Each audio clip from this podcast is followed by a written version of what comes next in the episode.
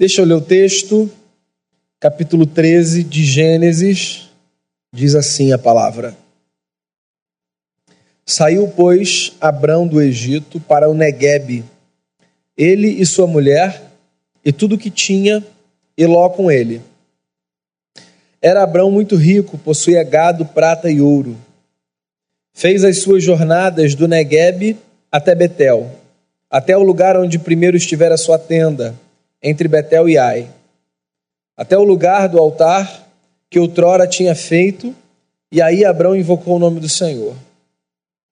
Ló, que ia com Abrão, também tinha rebanhos, gado e tendas, e a terra não podia sustentá-los para que habitassem juntos, porque eram muitos os seus bens, de sorte que não podiam habitar um na companhia do outro.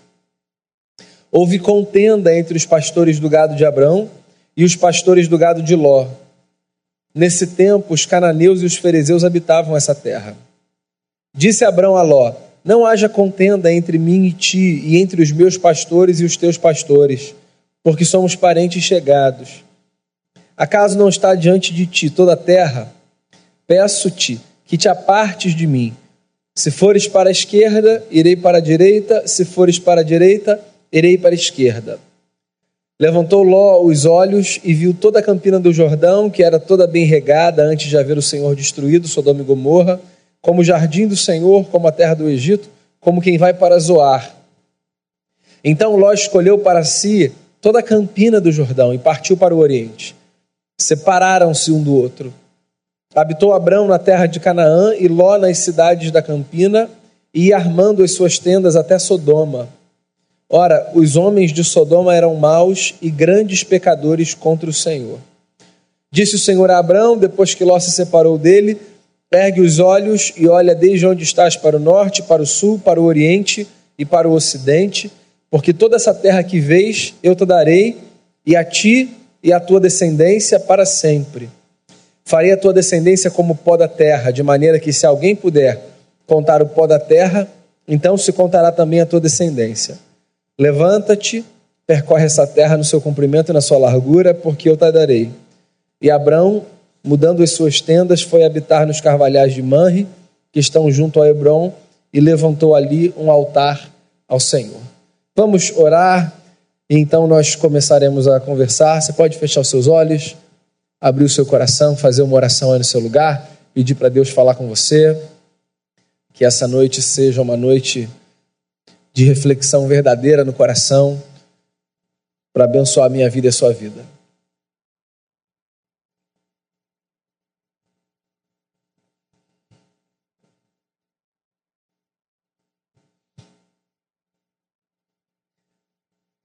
Obrigado, Senhor, pela palavra que foi lida e nós acreditamos que a tua palavra é fonte de vida que aquece o nosso coração, que transforma a nossa vida por inteiro.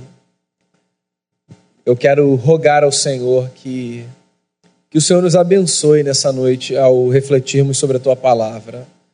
Que o Senhor nos abençoe com a capacidade de pensarmos sobre a nossa vida, pensarmos sobre o que é melhor para a nossa família. Quero pedir que o Senhor nos conduza em graça e em sabedoria. Que o nosso coração esteja aberto diante de Ti e que a nossa vida seja palco da tua graça de maneira muito especial nesse momento. Perdoe os nossos pecados e fale com a gente. Eu peço por misericórdia, em nome de Jesus. Amém. Eu acho, não sei se você vai concordar comigo, que das coisas difíceis da vida, uma das coisas mais difíceis é a gente ter que se despedir de alguém. Não sei se você vai se lembrar, tem um sertanejo, acho que é da década de 90, do Leandro Leonardo, uma música que diz assim: Não aprendi a dizer adeus, lembra disso? Mas tenho que aceitar que amores vêm e vão, são aves de verão, se tens que me deixar, que seja então feliz. acho essa frase muito genial. Não aprendi a dizer adeus. A gente não aprende a dizer adeus. É. Adeus é uma palavra que a gente tem que dizer mas sem que a gente tenha sido treinado para tal. Porque nós somos treinados na vida para os encontros. Os desencontros, eles são fortuitos. E a gente vai aprendendo ao longo da caminhada a lidar com a angústia do desencontro. A gente só sabe o peso do adeus na hora que a gente tem que dizer adeus. E você pode pensar nas muitas vezes que você teve que dar adeus a alguém. Isso pode incluir o adeus que você deu a alguém que você sabia que você ia ver no dia seguinte e viu. Isso pode incluir o adeus que você deu a alguém que você só vê de tempos em tempos. Pode incluir o adeus que você deu a alguém que foi se mudar para o outro lado do mundo e que você não sabe mais quando você vai ver. Pode incluir o pior adeus que a gente é forçado a dar, que é o adeus que a gente dá alguém que nem sabe que a gente está dando adeus porque já se partiu mas simbolicamente a gente está ali, numa espécie de fechamento de ciclo. Eu não sei se você tem essa dificuldade, talvez não tenha. Particularmente, eu acho assim muito complexa a elaboração emocional que a gente precisa fazer quando a gente dá tchau para as pessoas. Como é que a gente faz? Essa é uma pergunta que eu queria fazer a você. Como é que a gente faz para dar tchau para uma pessoa que a gente ama. A gente está nessa jornada de reflexões sobre a família aqui nos cultos de quarta. Então, só para te contextualizar, a gente já falou sobre o perigo de responsabilizarmos os outros pelos problemas da casa, é sobre como é necessário que na vida a gente assuma não apenas o nosso papel, mas o desdobramento ou os desdobramentos do nosso papel, ou seja, quando eu acerto, eu preciso dizer que eu acertei e reconhecer. Da mesma forma que quando eu erro, eu preciso dizer que eu errei e reconhecer. Na semana passada, a reflexão foi sobre o problema da inveja na família. Que é sempre um problema, é evidente, da família dos outros. Você conhece alguma família onde existe o problema da inveja, não a sua, que a sua é super tranquila. Mas você sempre sabe de alguém que enfrenta esse problema. E hoje eu quero dar continuidade à, à nossa série e eu quero refletir com você sobre o seguinte tema: quando já é hora de dizer adeus. Eu acho que esse texto fala exatamente sobre isso. O capítulo 13 de Gênesis é um capítulo que fala sobre um pedaço da história de Abrão, que a gente conhece como Abraão, mas que a essa altura ainda é Abrão. E esse capítulo fala sobre um episódio da vida de Abrão, que é a despedida que ele precisa dar por um companheiro de jornada que era o seu sobrinho, um homem chamado Ló. E o que o texto de Moisés fala para a gente é que começou a haver um problema na relação de Abrão com Ló, não porque eles não se davam, na verdade eles se amavam. Só que os dois estavam passando por um problema, aspas, similar. Eles começaram a enriquecer e o pedaço de terra onde eles estavam não era suficiente para comportar a riqueza dos dois. Que problema, né? O problema de quando você é rico demais.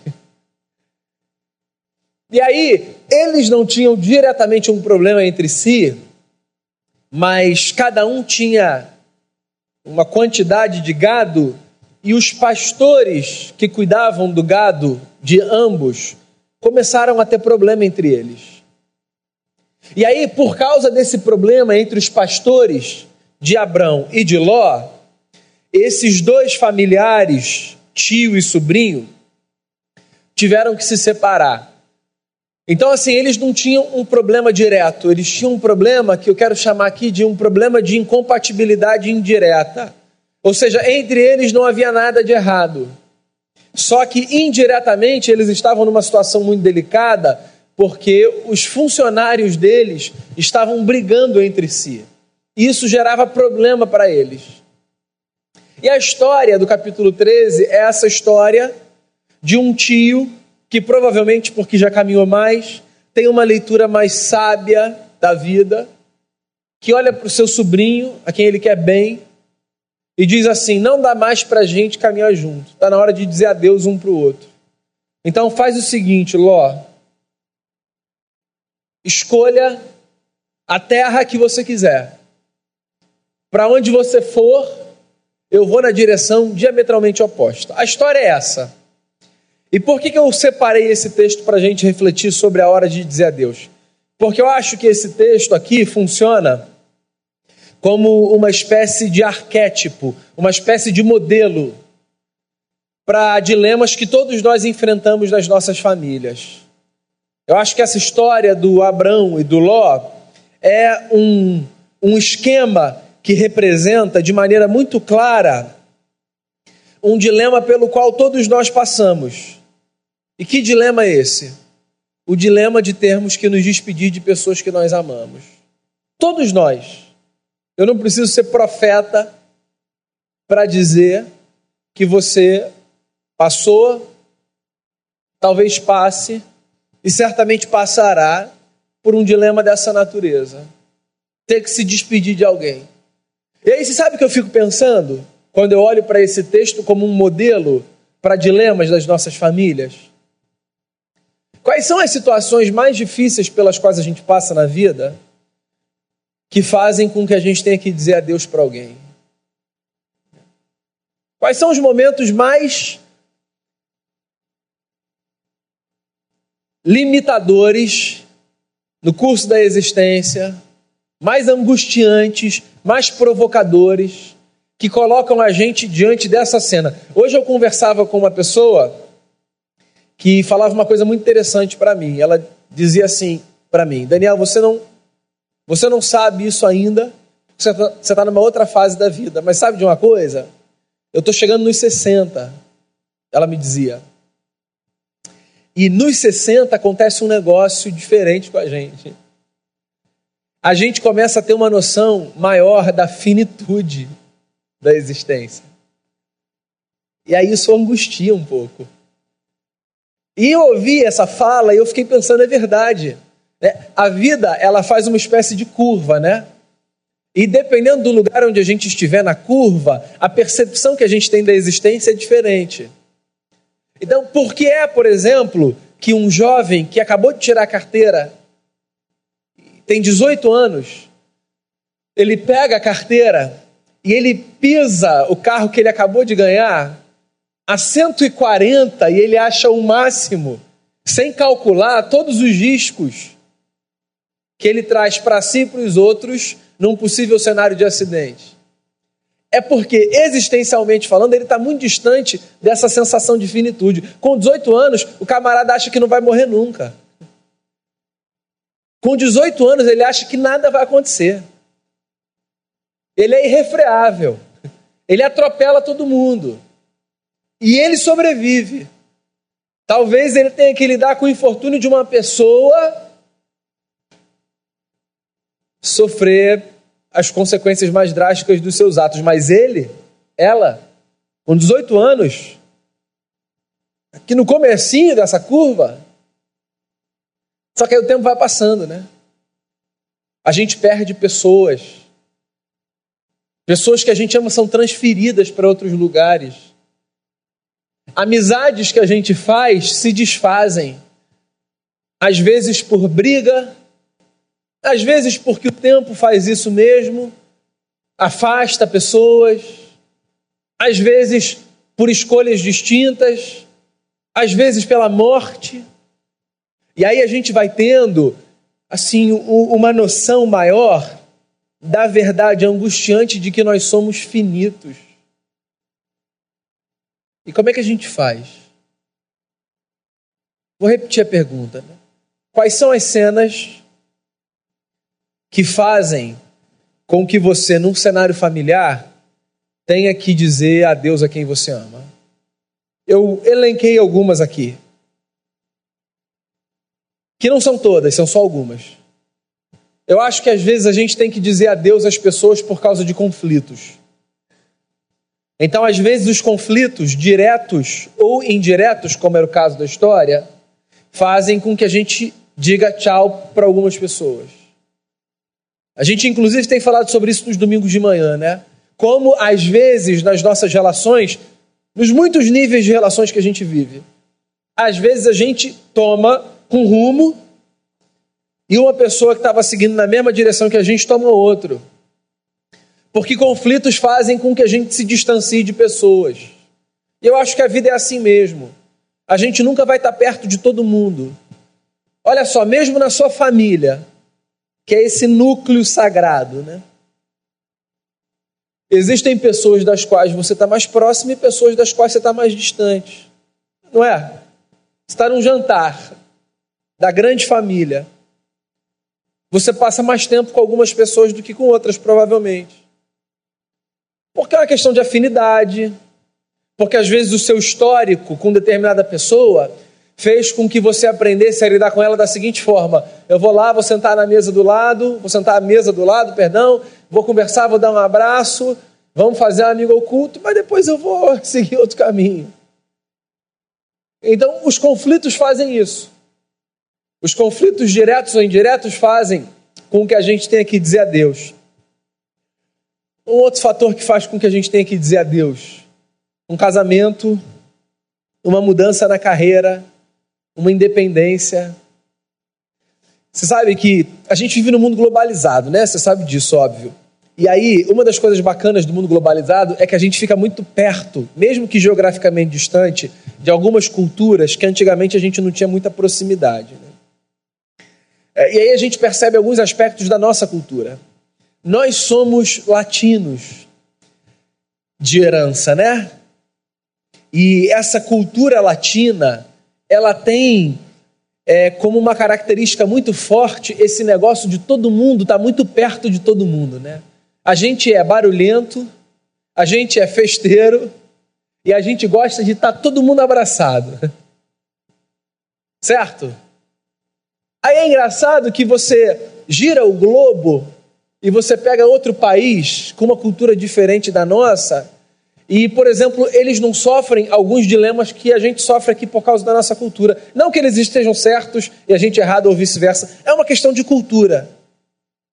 Mas, por exemplo, você sabe que em alguns países a síndrome do ninho vazio, é, que pais passam quando os filhos saem de casa, ou por casamento, ou por carreira, ou porque disseram assim: quero minha independência, eu vou tentar construir a minha vida. Em outros países, Assim, essa síndrome não é uma síndrome tão presente. Porque culturalmente, por exemplo, em alguns países, com 16 anos ou 17, quando o filho acaba o ensino médio, o pai já está enxotando ele para fora de casa. Não é porque ele ama o filho, não. É porque a cultura do camarada é assim. Com 17 anos, o pai está lá e o filho vai estudar no mesmo país, mas em outro estado, porque ele vai começar a construir a independência dele. Então, em algumas culturas, se você chega numa casa e tem um camarada de 20 anos morando com o pai, eles vão falar o que, que aconteceu que deu errado na história da sua família. Só que a nossa cultura é outra. A gente tem muita dificuldade de dizer adeus. E é por isso que às vezes pais sofrem muito. Mesmo felizes pelo sucesso dos filhos, mesmo satisfeitos com a pessoa, com o cônjuge, né, que o filho escolheu para se casar, mesmo orgulhosos da carreira, mesmo reconhecendo a maturidade que o filho ou a filha tem de dizer, sim, quero ser independente, o pai e a mãe sofrem. Porque dizer adeus é muito difícil, para a gente, sobretudo. Mais um fator, quer ver? Que torna dizer adeus muito difícil? Enfermidade. Às vezes, quadros de enfermidade fazem com que a gente tenha que dizer adeus a pessoas que, inclusive, ainda estão aqui, né? Eu acho que esse é um dos adeus mais difíceis da gente dar. Algumas enfermidades, em especial, geram uma angústia muito grande nesse ponto. Então, às vezes, você lida na sua família com alguém que está ali, mas que não está mais ali, entende? Porque a doença já levou a pessoa, o coração está batendo, os órgãos vitais estão funcionando, mas a consciência, por exemplo, já foi.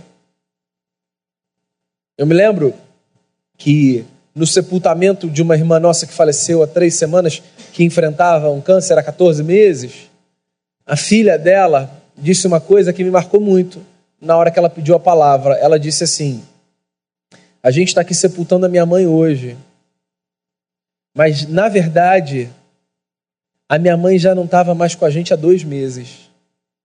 E aquele negócio me marcou muito, né? Fico pensando, caramba, como é que é esse negócio da gente ter alguém, mas não ter mais? Porque às vezes a gente diz a Deus a uma pessoa, mesmo que a pessoa ainda esteja ali. E ela já foi, mas ela está. E é difícil estar com alguém que não está mais. E eu acho que o pior a Deus de todos, que a nossa fé ajuda a gente a lidar, mas que ainda assim é horrível, é o adeus da morte.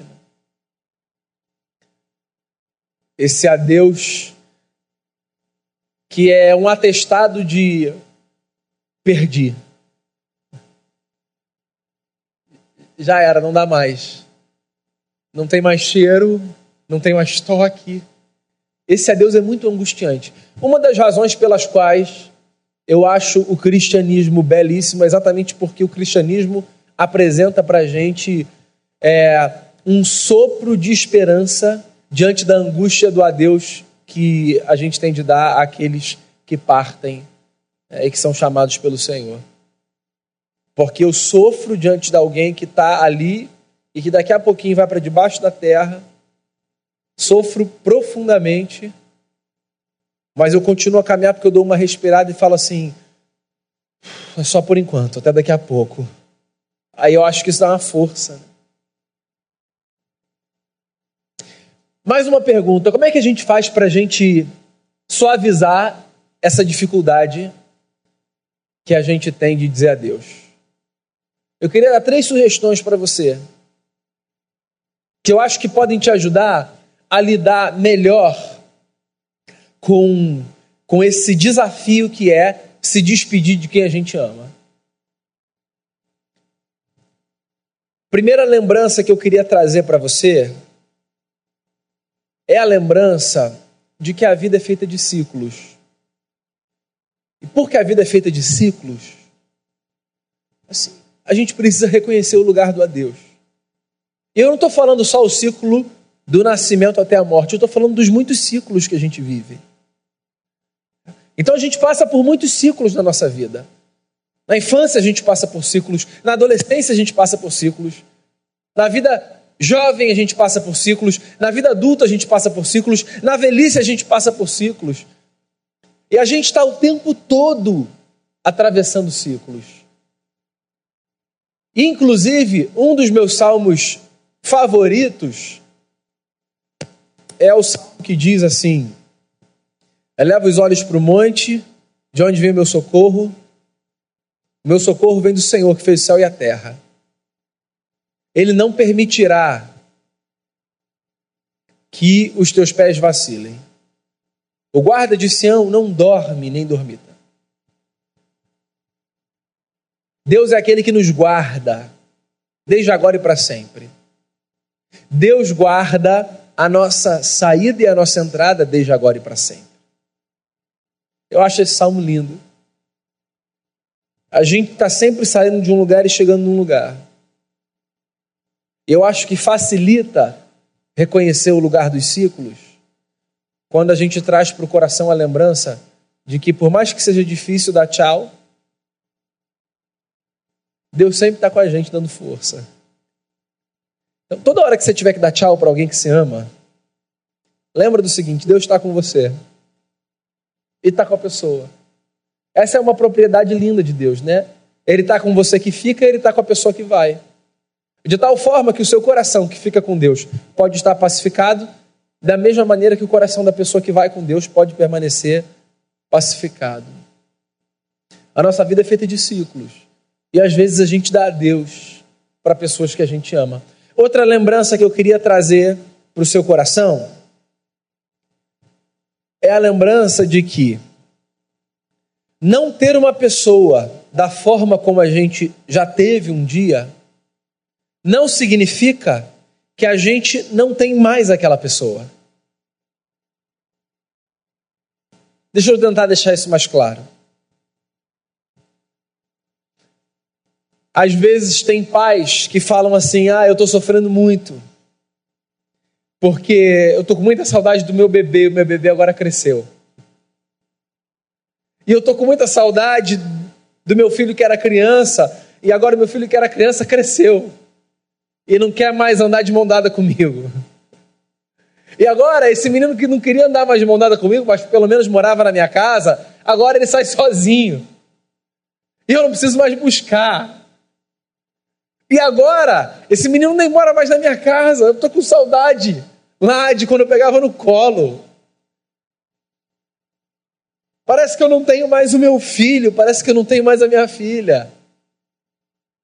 Então, a gente não ter mais uma pessoa do jeito que a gente tinha não significa que a gente não tem mais a pessoa. O meu pai não me tem mais do jeito que ele me tinha quando eu era criança, mas o meu pai ainda me tem em outra relação. E a minha mãe não me tem mais do jeito que ela me tinha quando eu era criança, mas ela ainda me tem em outra relação. Da mesma forma que eu não tenho mais o meu pai como eu tinha quando eu era criança, mas eu tenho em outra relação. Olha só, ninguém tem o outro na mesma medida que teve no dia de ontem. A gente está sempre mudando. Sempre, sempre, sempre. Tem um livro que eu cito bastante aqui chamado Significado do Casamento. Nesse livro, que é do Tim Keller, ele cita um filósofo que fala sobre o mistério de estar casado com a mesma pessoa e com pessoas diferentes ao longo de uma vida. E mais ou menos o que ele diz é o seguinte: que o casamento é esse mistério que faz com que todos os dias você durma e acorde com uma pessoa que é ao mesmo tempo a mesma pessoa, mas uma pessoa completamente diferente. Você consegue entender isso? É assim, todos nós estamos mudando o tempo todo. De tal forma que a Denise com quem eu me deitei ontem e acordei hoje, não é a mesma do ano passado e nem será a mesma de amanhã. Fiquem tranquilos, eu estou casado com a mesma mulher. Mas que é diferente todos os dias. Como eu sou diferente todos os dias. Como você é diferente todos os dias. Então, às vezes, a gente acha que a gente perdeu alguém quando na verdade só mudou. E nem sempre é fácil a gente lidar com as mudanças o tempo que a gente dedicava a algumas pessoas e que hoje a gente não dedica mais. A força que a gente tinha e hoje a gente não tem mais. Quando eu era criança, eu ia para casa do meu pai, tinha um quintal. E assim, eu queria que ele jogasse bola a noite toda comigo. Mas eu tinha oito anos. E o meu pai tinha um pouquinho mais do que isso. E aí ele jogava, meu pai era generoso, ele jogava. Aí chegava uma hora que, assim, ele falava, filho, já deu, vamos botar lá no Vista Rebelde para você assistir. E como eu era criança, eu ficava pensando, como é que essa energia já acabou? Não é possível. Aí a conta vem sempre depois, né? Porque assim, hoje, quarta-feira, por exemplo, é um dia que eu chego na igreja na hora do almoço, que aí eu fico até tarde da noite, então de manhã eu estou em casa, quarta-feira eu sempre desço com os meninos para jogar bola de manhã. Eles já sabem. E aí, assim, eu entendo meu pai naquela época. Porque eu quero jogar bola cinco minutos, depois eu quero sentar. Porque a gente vai perdendo, né? A gente perde força, a gente perde disposição, porque a gente está sempre mudando. E mudar nem sempre é fácil. Mas olha só, as mudanças são inevitáveis. Então, não ter uma pessoa do jeito que você tinha, não significa que você não tem mais essa pessoa. Talvez você tenha que dizer adeus por um tipo de experiência e por um tipo de relação que você teve um dia. Só que isso também é um espaço aberto para uma outra relação, com uma outra configuração, que também pode ser maravilhosa, divina. Hoje eu não preciso mais jogar bola com meu pai, eu nem quero, ele vai estourar o joelho.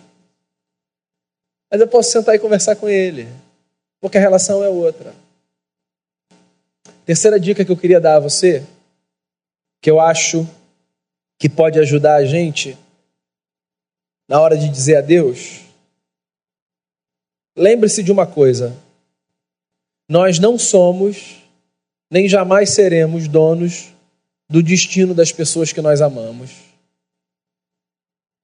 Eu acho que uma das coisas mais difíceis e, consequentemente, mais nobres do amor é a gente abrir mão do desejo de ser dono do destino da pessoa que a gente ama. Ninguém tem esse direito de, em nome do amor, dizer qual vai ser o destino do outro. A gente não tem o direito de fazer isso com um filho. Não é verdade? E olha que a tentação vem. Eu peço perdão a Deus. Mas eu falo assim para os meninos: Nossa, ser médico é tão bacana, né? Para tentar já ir incutindo assim. Falo, não, Senhor, deixa eles serem o que eles quiserem. Mas ser médico é bacana, viu, Lucas e Felipe? Sabe o que, que é isso? É você tentando dizer qual vai ser o destino da pessoa que você ama. Aí vem o filho, adolescente, fala assim: pai, estou pensando em estudar fora. Acho que eu quero fazer faculdade nos Estados Unidos. Aí você sabe que é uma oportunidade até bacana. Só que você quer aquela criança aqui, que você ama, e você não quer dizer adeus. Aí o que, que você faz? Ih, filho, Estados Unidos com Trump, acho que não está muito legal, não. Você tenta desconstruir aquela cena. Olha só, não tem problema, não. A gente é quem a gente é. Mas sabe o que, que é isso? É uma tentativa de definir o destino de quem a gente ama. E aí ninguém tem esse direito. O nosso destino é definido pela gente e por Deus. Com o conselho de quem a gente pede, como resultado das oportunidades que a gente tem. Mas assim, todo mundo precisa ter a liberdade de decidir o destino que vai seguir. O que faz com que eu acredite que, de todas as atitudes de Abraão, a mais nobre foi a atitude dele olhar para o seu sobrinho e dizer assim: Ló, meu querido, escolhe para onde você quer ir. E vai com Deus, vai com a bênção de Deus, vai com a graça de Deus. Que Deus te abençoe, te guarde, te cubra de bênçãos. Eu acho que esse é um dos gestos mais maduros do amor. A capacidade da gente dizer assim, ó, é isso, é certo, é ético, é justo, é verdadeiro. Há valor nisso, há virtude nisso. Ou seja, o caminho é um caminho, sabe, de justiça e de verdade. Não é um caminho de erro. Então que Deus te abençoe profundamente. E aí a gente lida com os cacos que ficam, aí é um problema nosso. O que, que a gente faz na hora de dizer adeus? A gente lembra que a vida é feita de ciclos.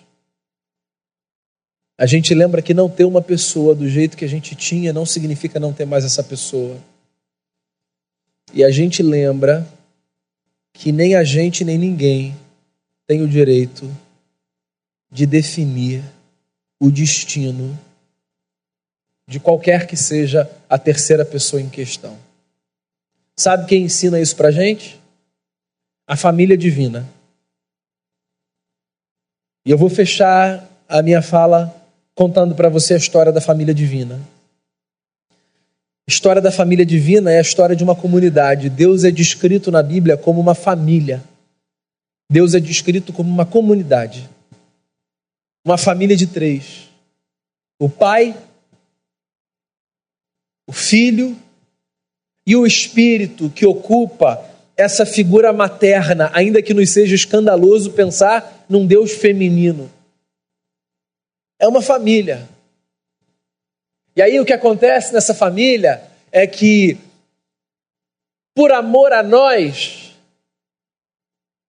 o pai e o espírito se despedem do filho. Eles dizem adeus.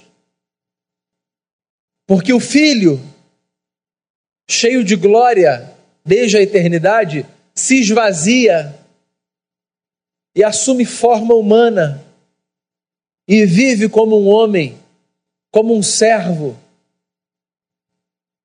E talvez, se você está achando isso tudo muito louco, a lembrança mais dramática de que, inclusive, na família divina eles tiveram que dizer adeus é a cena de quando o filho preso na cruz sofre, agonizando pelas feridas dos cravos e pelo peso do pecado que recai sobre os seus ombros, grita para o pai e diz assim: Meu Deus, meu Deus, por que é que o Senhor me desamparou? Pai, o Senhor me deu a Deus. Deus dá adeus ao seu filho e o desampara para abrir espaço na família para uma nova relação. A relação que inclui a mim e a você, como novos filhos e novas filhas de Deus. Deus nos acolheu na família divina, porque Ele deu a Deus ao seu filho na cruz. E porque os braços de Jesus foram estendidos na cruz do Calvário, como um filho que se distanciou do seu pai, os meus braços e os seus braços foram acolhidos pela figura materna do Espírito Santo no seio dessa família divina.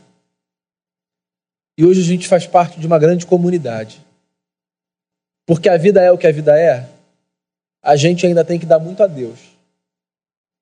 Mas olha só, porque porque a nossa fé é o que a nossa fé é. Todo adeus para a gente virou um até logo.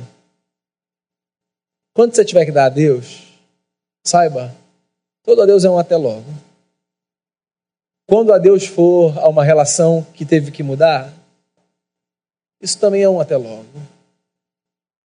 E mesmo quando adeus for diante de alguém que Deus chamou para si, ainda assim isso será um até logo. Porque todos estamos acolhidos pelo Espírito do Cristo no seio dessa família divina, que fez o que fez para nos chamar para si e nos dar a vida mais bela, mais plena e cheia de sentido que nós poderíamos ter. Eu espero que nas muitas cenas onde você tenha que dizer adeus, que a história de Abraão e Ló te seja uma inspiração. A vida é feita de ciclos. Não ter uma pessoa da forma como a tínhamos não significa não a termos mais.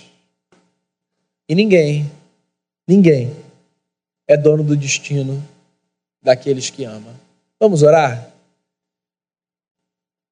Eu queria encorajar você a orar por alguém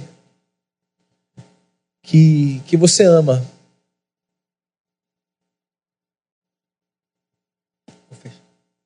Queria encorajar você a orar por alguém que você ama. Alguém que talvez Deus tenha trazido ao seu coração enquanto você ouvia essa mensagem. Por quem você pode orar?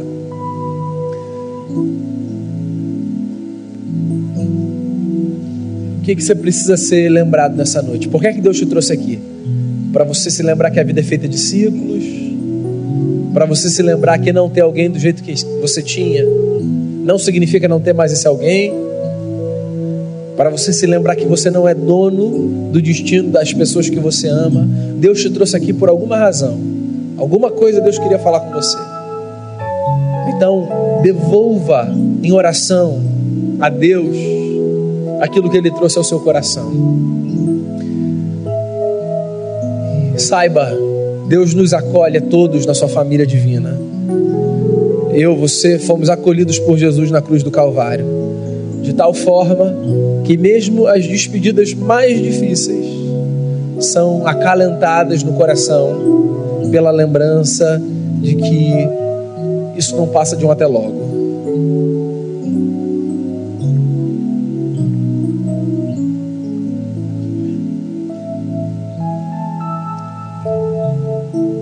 Pai, é muito bom a gente ter a palavra do Senhor na nossa vida, porque ela rearruma a nossa história. E por mais que a gente às vezes se esqueça de algumas verdades tão importantes, a gente quer reafirmar nossa confiança na palavra do Senhor. Eu quero te agradecer pela história de Abrão e de Ló, uma história que nos inspira e que nos ajuda na vida, na prática da caminhada. Ajuda a gente a aprender a dizer adeus. Livra a gente dessa sensação de posse que às vezes a gente tem em relação às pessoas que a gente ama Ajuda a gente a viver o amor nas relações de uma maneira libertadora para o nosso bem e para o bem do outro. Obrigado porque o amor de Cristo não nos aprisiona, o amor de Cristo nos liberta. Obrigado por nos receber na família divina.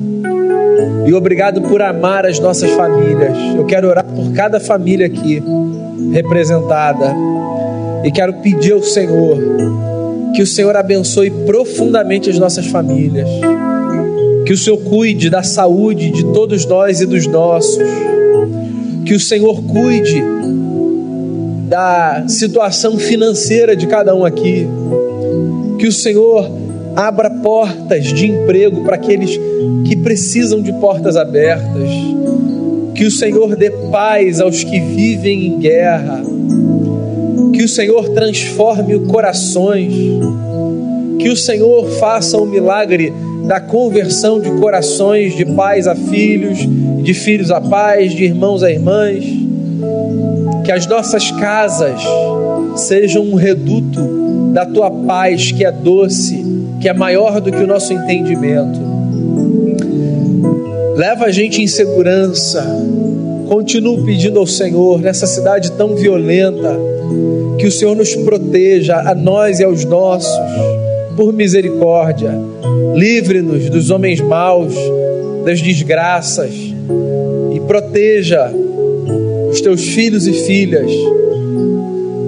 Nos dê uma noite de descanso, que a nossa consciência seja pacificada pela certeza de que o teu Espírito está conosco. Muito obrigado por essa noite. Termos o Senhor na nossa vida é o que de mais maravilhoso poderia nos acontecer. E leva a gente em paz e segurança para onde a gente for agora. É a oração que eu faço, em nome de Jesus, o nosso Senhor. Amém. Amém. Deus abençoe profundamente a sua vida e a sua família. Que você vá em paz Domingo eu espero você de manhã ou de noite, ou de manhã e de noite, para a gente celebrar a fé. Vai com Deus, em nome de Jesus.